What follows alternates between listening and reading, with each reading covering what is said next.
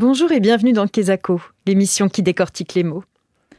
Alors c'est un mot qui évoque l'Europe du Nord, un mot d'un autre temps et qui pourtant semble se trouver une nouvelle jeunesse depuis quelques années. À notre époque que l'on dit si individualiste, il semblerait pourtant qu'il y a de plus en plus de personnes qui aient le béguin pour le béguinage. Mais en fait, de quoi parle-t-on ? On est allé vous poser la question. Est-ce que vous savez ce que c'est le béguinage ? Non, pas du tout. D'avoir le, ouais, d'avoir le béguin, du coup, tout simplement, d'aller chercher la rencontre en tout cas. Ouais, comme le concubinage ou ce genre de choses, ou euh, bah, quelque chose lié à l'amour. Pas du tout. Euh, un béguin, avoir le béguin pour quelqu'un, enfin voilà, être attiré par quelqu'un, le trouver charmant. Une sorte de flirt, hein, je pense que c'est essayer de se plaire euh, l'un à l'autre. Euh... en prenant le temps euh, de la séduction. Voilà. Je, je pense que c'est d'ailleurs un, un mode euh, assez subtil euh, de, de drague moderne, peut-être. Euh, non, je donne ma langue gauche à béguinage. Ouais, moi, à part le, la piste du béguin, j'avais pas, pas d'autre euh, intuition que ça. Retour en studio avec vous, Pierrick Beillevaire. Vous êtes architecte urbaniste, directeur associé de l'agence In Situ et vice-président de l'Ardepa, l'association régionale pour la diffusion et la promotion de l'architecture. Alors Pierrick, le béguinage, Kesako. En fait, le béguinage est un sujet ancien, assez éphémère d'ailleurs, euh, parce que ça n'a duré effectivement que petite centaine d'années à peine. Au douzième siècle, donc, euh, dans la période médiévale, dans laquelle les choses étaient difficiles, parce que c'était pas facile de vivre le médiéval à l'époque. Pour les femmes d'autant moins qu'elles étaient plus nombreuses que les hommes, qu'elles étaient en difficulté sociétale avec euh, évidemment une pression sociale importante et qu'elles étaient euh, dans une nécessité de survie aussi.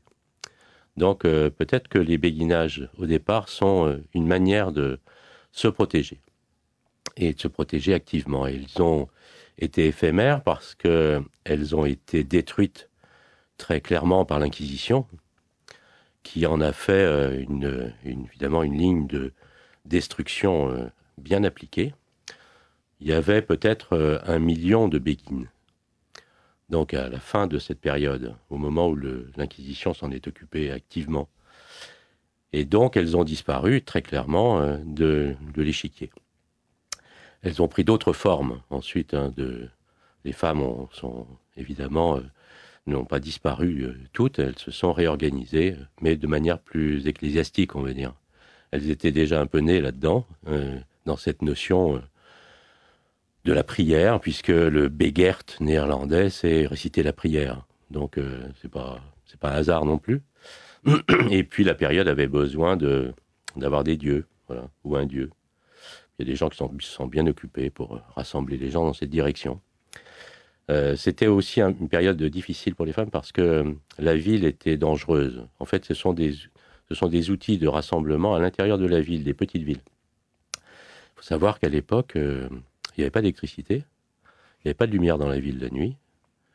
On balançait ses chiottes dans la rue euh, le soir et que les bandits étaient nombreux, évidemment, puisque c'était la misère. Donc, euh, être une femme à cette période, c'était quand même un peu compliqué. Elles se sont beaucoup rapprochées des moines, enfin du système monastique évidemment, pour se protéger. Mais en même temps, elles voulaient garder leur liberté puisqu'elles étaient actives. Donc elles faisaient le travail de soins, le travail de linge, le travail, et cetera. Elles se voulaient autonomes financièrement en tous les cas. Mais elles ont quand même été finalement en partie reconnues par, euh, je crois que c'est, euh, c'est Jean vingt-deux, un pape, qui les a inscrites dans euh, les ordres euh, de... des mendiants.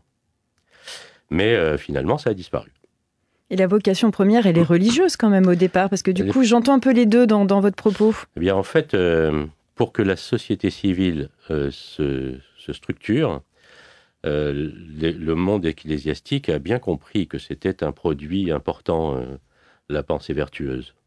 Et donc, euh, si euh, l'Église a commencé à se développer de manière extrêmement intense, Euh, notamment économiquement sur la planète, c'est que, ayant compris ce sujet, euh, dans un monde qui était plutôt guerrier, enfin, qui était plutôt, guerrier, qui était plutôt euh, marchand, il y avait une nécessité de tenir la ville. Ce n'est pas, c'est pas un hasard que dans les villages, l'église est cinq fois plus grosse que les maisons et qu'elle est au milieu. Et, qu'elle est, euh, et dans les villes, c'est un, c'est un sujet très important. Pour vous donner une idée, encore aujourd'hui, la ville de Nantes, son plus grand propriétaire, c'est, ce, sont les, ce sont les curés.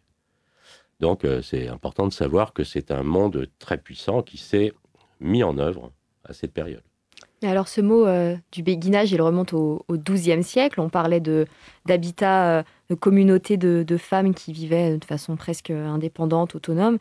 Pourquoi est-ce qu'aujourd'hui, ce, le mot de, de béguinage, il est de nouveau usité, il revient à la mode, pour parler peut-être plus d'habitat partagé cette fois-ci ? Ben en fait, euh, c'est, c'est moins le... Il y, y a une question sémantique et euh, une mode pratique. En fait, le béguinage, c'est un clos. Finalement, c'est une... Euh, C'est un rassemblement de micro-maisons, hein, une porte, une fenêtre, euh, toutes rassemblées sur une cour commune. On entre par une porte et les murs autour sont fermés. Donc c'est un clos.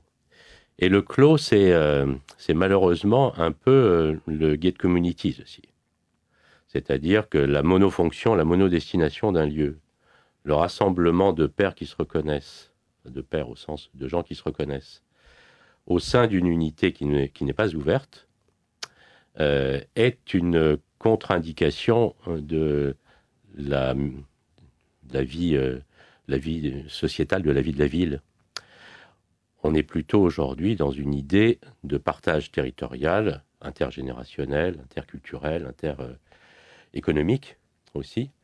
Et euh, le système de clos, euh, finalement, permet de se rassurer sur le fait d'être entre soi. Ce qui euh, questionne, en fait, sur ce nouvel attrait. C'est même assez antinomique avec euh, ce qu'on appelle la loi S R U, la loi Solidarité Renouvellement Urbain, qui prône à la fois le partage territorial et l'assemblage, et aussi euh, une économie d'espace. Or, il s'avère que les béguinages qui sont aujourd'hui en cours euh, sont plutôt dans les petites villes, la réhistoire, et cetera, là, dans les petites villes, parce que le, la pression foncière n'est pas très importante et on peut s'étaler au sol encore, dans un système qui est plutôt un système de reconnaissance entre soi, avec assez peu d'ouverture aujourd'hui sur l'extérieur, plutôt sur l'idée de se rassurer entre nous, quoi. Voilà. Et donc, ça, c'est bien dans l'air du temps, parce que comme, les, comme le, le, dire, la tendance actuelle, c'est plutôt euh, alimentée d'ailleurs assez largement par euh, l'institution sur la peur et les craintes, euh, pandémie est un sujet, voilà, Euh, eh bien, ça tombe juste, en fait, dans cette affaire. Et euh, c'est juste l'inverse de la ville. Donc, euh, c'est, c'est un sujet délicat à gérer qui nécessiterait de, faire am- de se faire amender. C'est-à-dire, ce qu'il manquerait peut-être, c'est euh, un système de plus d'ouverture et plus d'invitation. Et euh, c'est pour ça que cette question est, est délicate à gérer aujourd'hui. Et les béguinages fleurissent aujourd'hui, hein. Sont portés économiquement par des structures qui sont des structures de produits immobiliers ou des bailleurs sociaux qui, sont, qui font leur travail de bailleur social avec des locations à prix modérés. Mais il faut savoir que ces, ces, ces systèmes sont aussi des systèmes défiscalisés parce que c'est monté par des entreprises solidaires qui elles-mêmes sont favorisées sur le plan économique. Et si le loyer n'est pas cher et les charges ne sont pas chères, pour pouvoir accueillir tout le monde, il s'avère quand même que la machine est une machine libérale. Ou elle est une machine non libérale quand elle est, quand elle est sociale. Donc c'est, c'est, c'est pas aussi vertueux que ne l'apparaît le mot béguinage qui serait comme ça un peu poétique. D'accord, j'imaginais qu'il y avait pas mal d'initiatives en fait, euh, citoyennes ou individuelles en fait, dans la naissance de ces nouveaux habitats euh, collectifs ou projets d'habitat collectif, c'est pas le cas ? Si, si, c'est le cas. C'est-à-dire que des gens se rassemblent pour faire groupe, justement, et pour faire groupe de demande. En fait, comment ça se passe un, un peu systématiquement, c'est que des gens se connaissent, ils habitent le même village, ils habitent la même, la même ville, ils, se, ils font un appel par, par, les, par voie de, d'onde, enfin, ils, se, ils, se, ils s'attirent les uns les autres pour constituer un groupe. Et puis, une fois que le groupe est constitué, on va vers le politique pour dire, mais qu'est-ce qui existe pour nous accueillir ? C'est ça le système. L'habitat participatif fonctionne du même système. C'est très bien d'ailleurs. Ça veut dire que des gens ont quelque chose à proposer qui appartient à la société civile. Ce qui n'est pas contestable sur le fond, évidemment. La question, c'est qu'est-ce qu'on demande ? Est-ce qu'on demande à travailler de manière ouverte et collégiale? Est-ce qu'on demande à fabriquer quelque chose qui fabrique pour la ville une ressource, ou est-ce qu'on fabrique pour soi? C'est la, c'est juste la, la frontière sensible entre euh, est-ce que je, est-ce que ma demande est une revendication pour mon compte, ou est-ce qu'elle est une euh, demande pour le compte commun? Et aujourd'hui, les béguinages, est-ce qu'ils sont uniquement euh, des groupements, communautés de femmes, ou est-ce que ça s'est ouvert à tout un chacun? Ah non, c'est, c'est, ça, fait, ça, ça, ça, n'est plus une, ça n'est plus le cas aujourd'hui. C'est plutôt une question générationnelle. En fait, les béguinages sont... Il y, y, y a à la fois euh, une frange de population qui est toujours d'attraction pour euh, les investisseurs, c'est les vieux. Voilà, les anciens sont... hormis ceux qui sont les plus modestes, sont des gens qui ont fabriqué un patrimoine, voilà, et qui, qui veulent se prolonger dans la vie ordinaire. Et c'est assez difficile aujourd'hui de, de, pour quelqu'un qui est vieillissant avec une mobilité plus réduite, de s'inscrire dans un système qui soit un système d'entraide. C'est difficile parce qu'il faut des, des modes de mise en œuvre urbaine qui soient euh, de cette nature. Il en existe très peu. C'est souvent la ville libérale qui vend euh, simplement euh, le logement à qui euh, aura les finances pour se le payer. Le service à la personne est assez mal réparti et assez mal euh, développé. Il existe des services qui s'occupent de la personne. Quand quelqu'un est vieillissant dans son logement, il y a des services d'aide qui viennent chez lui. Pour autant, ils viennent chez lui pour lui permettre de se maintenir parce que ça coûte moins cher que... que pour la Sécu, mais euh, il s'avère en, en même temps que ce, c'est de l'isolement. Et pour être actif, euh, collaboratif, quand on est vieux aujourd'hui dans la ville, c'est pas facile. Donc on, forcément qu'on entend cette demande euh, du troisième âge de pouvoir euh, se retrouver de manière, euh, de manière quotidienne dans des préoccupations qui sont les leurs, mais les meilleurs assemblages ne sont pas ceux-là.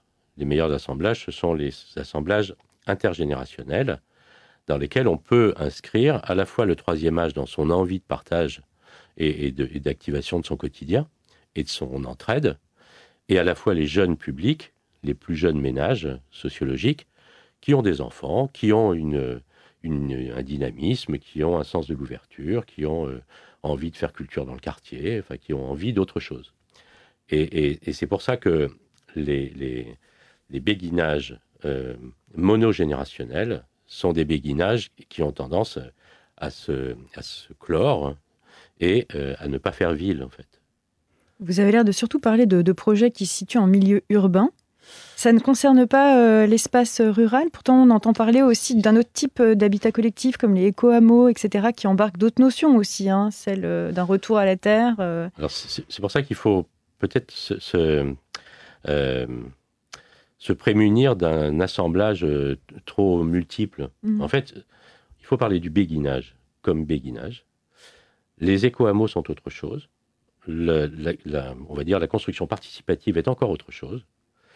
Et c'est bien une question de projet. C'est pas une question de... On peut pas tout regrouper dans cette question. Et c'est vrai que béguinage, c'est assez pratique. Parce que béguinage, c'est mignon, en fait. C'est mignon parce que l'image qu'on s'en fait, c'est évidemment celui du... celui de Bruges, dans lequel on a une petite maison sympa en pierre, avec les voisins sympas et, et l'espèce de maison de poupée, quoi. Mais en fait, euh, c'est, c'est pas forcément très bien. Mmh. C'est pas, c'est, c'est même pas bien du tout, en fait. C'est, je parle en tant qu'urbaniste, c'est, ce, ce n'est pas un bon produit urbain, voilà. Ce n'est au sens de son clos. Il faut que les choses s'ouvrent. Et donc, euh, quand on parle d'éco-hameaux, par exemple, quand on parle de... De, enfin, de, d'éco-construction, quand on parle de, de groupes qui se constituent pour fabriquer un, un lieu rural ou urbain, avec un rapport à la terre, un rapport à, à l'agriculture, à l'agriculture domestique ou, ou à l'agriculture festive aussi, parce que ça marche aussi, euh, on parle d'autre chose. Merci beaucoup Pierrick d'avoir pris le temps de venir échanger avec nous sur cette tendance pas forcément si nouvelle finalement de notre société. Et à une autre époque, celle des hippies de Californie, eux aussi ont rêvé et imaginé des modes de vie alternatifs et communautaires. Et donc pour clore cette émission, on vous propose un petit détour du côté de San Francisco avec Maxime Le Forestier en dix-neuf cent soixante-douze et sa Maison Bleue, toutes portes ouvertes et ouvertes à tous. San Francisco de Maxime Le Forestier, c'est tout de suite sur Sun.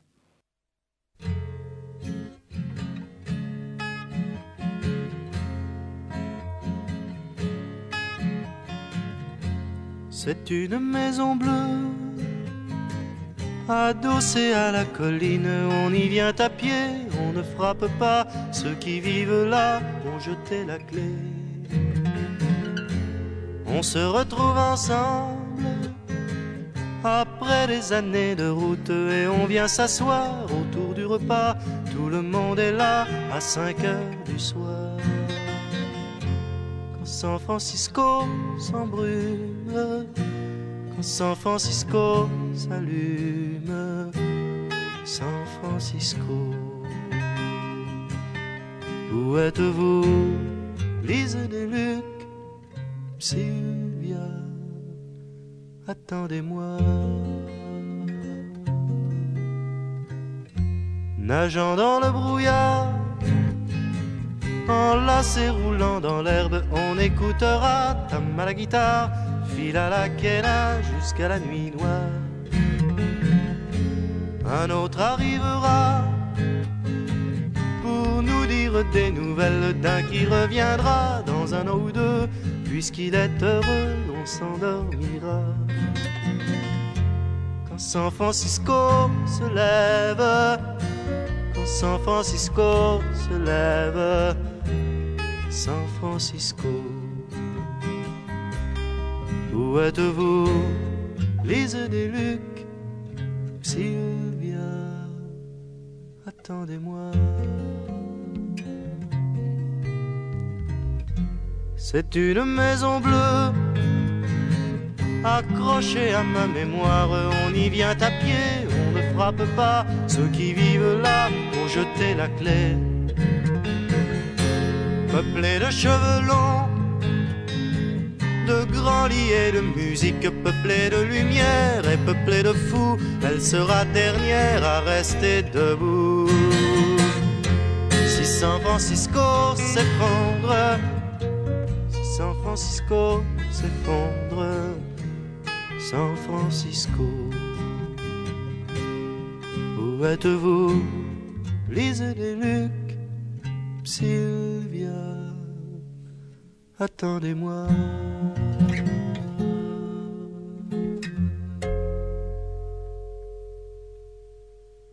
Voilà, Kesako, c'est terminé pour aujourd'hui.